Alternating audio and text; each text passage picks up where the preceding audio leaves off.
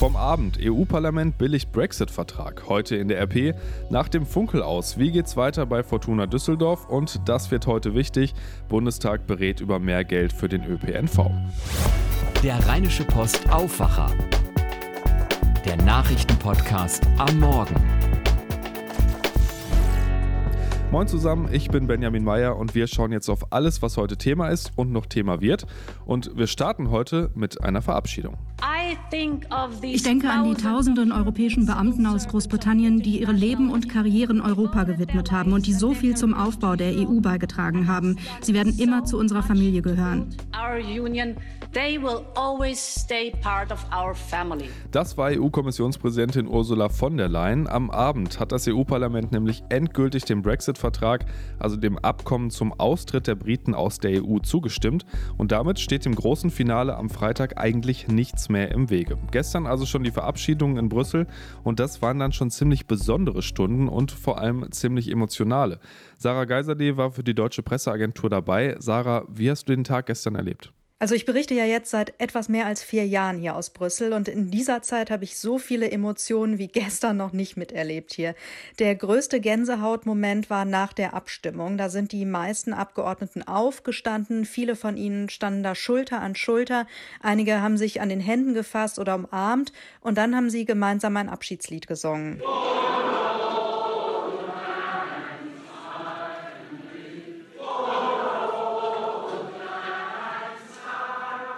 Da sind auch einige Tränen geflossen, gerade bei den britischen EU-Abgeordneten, die selbst gegen den Brexit sind. Die müssen demnächst auch hier weg, obwohl sie ja eigentlich an die EU glauben. Auld Lang Syne war das ja, was da gesungen wurde, ein altes Lied aus dem englischen Raum über alte Zeiten, alte Freunde und das ein oder andere Glas, das man darauf trinkt. Das werden jetzt ja wahrscheinlich auch viele Brexit-Befürworter tun. Ähm, wie sind die denn aus dem EU-Parlament ausgezogen? Auch singend, aber feiern statt weinend? Ja, die haben im Parlament schon ganz aufgeregt ihre kleinen britischen Flaggen hin und her geschwenkt. Und sie sind dann auch so ziemlich die ersten gewesen, die aus dem Plenarsaal rausmarschiert sind mit breitem Grinsen im Gesicht. Ich habe sogar eine Abgeordnete aus der Brexit-Partei gesehen, die ist da mit einem Gläschen Champagner rausgelaufen. Und sie hat dann auch extra betont, der ist britisch. Davon gibt es in der Nacht von Freitag auf Samstag wahrscheinlich nochmal ein, zwei Gläser. Dann ist, man kann es ja kaum glauben, nach dem ganzen Hin und Her wirklich Brexit. In London wird das von den Befürwortern groß gefeiert. Wie wird sich Brüssel denn dann final von den Briten verabschieden? Naja, die Stimmung hier in Brüssel ist natürlich eine ganz andere als in London, was den Brexit angeht. Und dementsprechend gibt es hier und da in der Stadt wohl ein paar Anti-Brexit-Partys, ähm, wie ich mitbekommen habe. So nach dem Motto, Brexit ist Mist, aber wir feiern trotzdem. Aber die Stadt Brüssel, die will sich auch würdig von den Briten verabschieden. Und dazu sollen unter anderem die historischen Gebäude am großen Markt heute am Abend dann in den Farben der britischen Flagge angestrahlt werden. Und Mannequin Piss, unser bekanntes Wahrzeichen hier, der kleine pinkelnde Junge, der soll heute auch extra sein britisches Kostüm angezogen bekommen. Dann sind ja wirklich alle vorbereitet. Vielen Dank, Sarah, für den Einblick aus Brüssel. Eine lange Sitzung haben die Spitzen von Union und SPD erwartet und die haben sie auch bekommen. Sechs Stunden lang saß der Koalitionsausschuss der Regierungsparteien am Abend zusammen, um die ganz großen Fragen anzugehen und am Schluss stand dann tatsächlich auch eine ganz konkrete Zahl. Eine Milliarde Euro. Damit soll eines der großen Streitthemen der letzten Wochen und Monate angegangen werden, die sogenannte Düngeverordnung. Deutschland wurde ja wegen zu hoher Nitratwerte im Grundwasser von der EU verklagt und weil die Ursache dafür im Düngen liegt, hat die Bundesregierung Bundesregierung neue Vorschläge für Düngebeschränkungen nach Brüssel geschickt. Und gegen diese schärferen Vorgaben demonstrieren seit Monaten viele Landwirte in ganz Deutschland, weil sie unter anderem finanzielle Einbußen befürchten. Das haben wir ja auch bei uns in der Region alle mitbekommen, als zum Beispiel hunderte Trecker auf dem Weg zu einer Kundgebung in Berlin durch Düsseldorf gerollt sind. Mit dem Geld, also mit dieser Milliarde Euro, auf die sich der Koalitionsausschuss in der Nacht geeinigt hat, soll den Bauern in den nächsten vier Jahren geholfen werden. Die Mittel sollen dann in Agrarumweltprogramme und in Investitionen in der Landwirtschaft fließen. Außerdem ging es am Abend unter anderem um das sogenannte Kurzarbeitergeld. Das soll auf bis zu 24 Monate verlängert werden können, wenn während der Kurzarbeit eine berufliche Weiterbildung stattfindet. Kurzarbeitergeld wird unter bestimmten Voraussetzungen von der Arbeitslosenversicherung gezahlt, wenn ein Arbeitgeber die regelmäßige Arbeitszeit kürzt. Das Geld soll dann den Verdienstausfall für die Mitarbeiter zumindest teilweise ausgleichen und Entlassungen verhindern. Und damit zu dem, was ihr heute in der gedruckten RP und bei RP Plus lest. Da gibt es nichts dran zu rütteln. Das ist, äh, mit anderen Worten, meine Trainerkarriere ist beendet. Aus, vorbei, das war's. Friedhelm Funkel, seit gestern ehemaliger Trainer von Fußball-Bundesligist Fortuna Düsseldorf, beendet seine Karriere als Coach. Für viele Fortunen ein trauriger Tag. Funkel war ja ein ziemlich beliebter Trainer und das ist heute Thema bei uns im Sport und bei RP. Und da geht es natürlich auch darum, wie diese Trennung abgelaufen ist. Einvernehmlich scheint dann doch was anderes zu sein. Funkel spricht davon, dass er sehr enttäuscht ist und die Entscheidung respektiere, aber nicht nachvollziehen könne. Auch der Abschied von der Mannschaft sei so emotional gewesen, wie er es noch nie zuvor in seiner Karriere erlebt habe. Und die war ja nun wirklich nicht gerade kurz. Aber es geht jetzt nach der Entlassung natürlich auch um die Frage, wie geht es weiter mit dem Verein? Neben dem neuen Trainer Uwe Rösler, der wurde ja gestern auch direkt vorgestellt, gibt es dann auch gleich noch einen neuen, Valon Berisha, Mittelfeldspieler von Lazio Rom. Der war gestern beim Medizincheck und wird mit Kaufoption ausgeliehen. Und auch dazu hat Funkel sich nochmal gemeldet. Mit so einem Spieler hätte er auch gerne zusammengearbeitet, sagt er. Seit Anfang Januar habe er den Sportdirektor Lutz Pfannenstiel gebeten, den Transfer zustande zu bringen. Also ziemlich viel Unruhe im Verein und mit Sicherheit keine leichte Aufgabe für Uwe Rösler. Alles dazu lest ihr dann heute bei RP.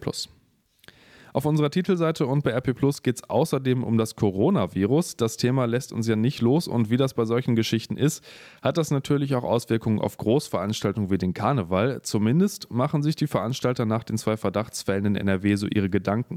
Das Virus wird ja nach allem, was man bisher weiß, vor allem durch Tröpfcheninfektionen übertragen. Bei vielen Menschen auf engem Raum ist die Gefahr dann natürlich erhöht und deshalb wurden in Düsseldorf und Bonn ja auch schon chinesische Frühlingsfeste abgesagt.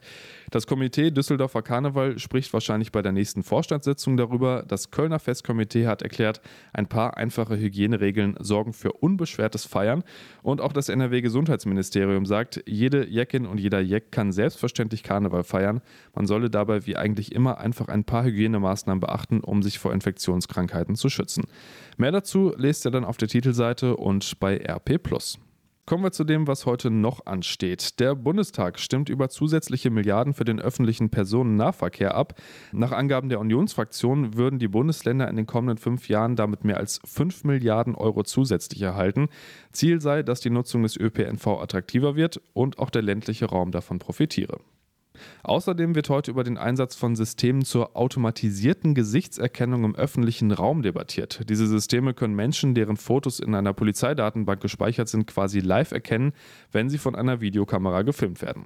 Bundesinnenminister Horst Seehofer will auf eine solche Software erstmal verzichten. Da seien noch einige Fragen offen, sagt er. Die Bundestagsfraktion der Grünen fordert dagegen ein vollständiges Verbot der Technik für Behörden und Unternehmen. Sie sei eine Gefahr für Privatsphäre und für die freiheitliche Demokratie. Nach aktuellen Zahlen der Bundesregierung stehen Polizeibehörden und Zoll in den Datenbanken der deutschen Sicherheitsbehörden aktuell mehr als 5,8 Millionen Gesichtsbilder zur Verfügung. Und wir bleiben noch kurz in Berlin, wechseln aber vom Bundestag in den Zoo. Da gibt es ab heute erstmals bundesweit einzigartigen Nachwuchs zu sehen, nämlich Panda-Nachwuchs. Das gab es in Deutschland bisher noch nie. Das mit dem Züchten hat hier einfach noch nicht funktioniert. Vor fünf Monaten sind aber die beiden Bärenbrüder Meng Xiang und Men Yuan im Berliner Zoo auf die Welt gekommen. Gestern gab es schon Probelauf vor Kameras und heute dürfen dann die Zoobesucher zum ersten Mal gucken. Ein bisschen Geduld sollte man da aber mitbringen, sagt auch Tierpfleger Corwin Schmole. Es kann schon sein, dass man vielleicht eine kleine Wartezeit hat, bis man dann die Jungtiere sieht. Man kann natürlich auch nicht garantieren, dass die wirklich gerade in dem Moment zu sehen sind. Wenn die da zum Beispiel sich mal zurückgezogen haben und dann am Schlafen sind, dann kann es natürlich auch sein, dass man dann die vielleicht mal eine Stunde oder so halt nicht sieht, weil sie gerade schlafen. Wem die chinesischen Namen zu kompliziert sind, äh, die Tierpfleger nennen die beiden übrigens Pitt und Paule. Der Dschungel ist durch, der Bachelor verteilt immer noch Rosen und ab heute Abend sucht Heidi Klum wieder ein Topmodel. Die 15. Staffel der Pro7-Show Germany's Next Topmodel startet. 15 Staffeln, 15 Jahre und demnach also auch 15 Next Topmodels. Ronny Thorau von der Deutschen Presseagentur hat sich mal für uns schlau gemacht. Ronny, die Gewinnerin im letzten Jahr, die hieß Simone. Ich kann jetzt nicht behaupten, dass ich da direkt ein Bild im Kopf hätte. Von der hört man jetzt nicht mehr so viel, oder? Nein, die hat den ganzen TV-Rummel und ja auch die vielen Zickereien gegen sich in der Show offenbar nur mit gesundheitlichen Problemen verkraftet, war monatelang weg. Gerade jüngst hat sie sich aber bei Instagram so vorsichtig zurückgemeldet und ihren Modelvertrag hat sie wohl auch noch. Also vielleicht klappt es da jetzt trotzdem noch mit der Karriere, mit ein bisschen Verzögerung. Und insgesamt von den bisher ja schon 14 Topmodel-Gewinnerinnen sieht man einige nicht mehr. Andere haben es so zu TV-Moderatorinnen gebracht oder auch, ist ja eigentlich Sinn des Ganzen, zu Modeln. Ja, und ausgerechnet die erste Topmodel-Gewinnerin, Lena Gerke, die ist ja dick im Geschäft. Als Moderatorin Moderatorin, aber auch privat mit Babybauch gerade. Danke, Ronny. Heute Abend 20.15 Uhr geht es auf jeden Fall los für alle Fans von Germany's Next Topmodel. Und zum Schluss natürlich noch der Blick aufs Wetter. Heute früh kann es im höheren Bergland noch rutschig sein, aber auch da gibt es im Laufe des Tages bis zu 7 Grad. Ansonsten dann sogar Höchstwerte von 9 bis 12 Grad in NRW. Dazu gibt es ein paar Wolken und örtlich auch etwas Regen. Den gibt es auch in der Nacht immer wieder bei 6 bis 9 Grad und auch im Bergland geht es nur runter auf 2 Grad. Morgen dann nochmal milder mit bis zu 14 Grad und vielen Wolken. Das war der Rheinische Postaufwacher. Ich bin Benjamin Meyer und wünsche euch einen schönen Donnerstag. Bis denn. Mehr bei uns im Netz www.rp-online.de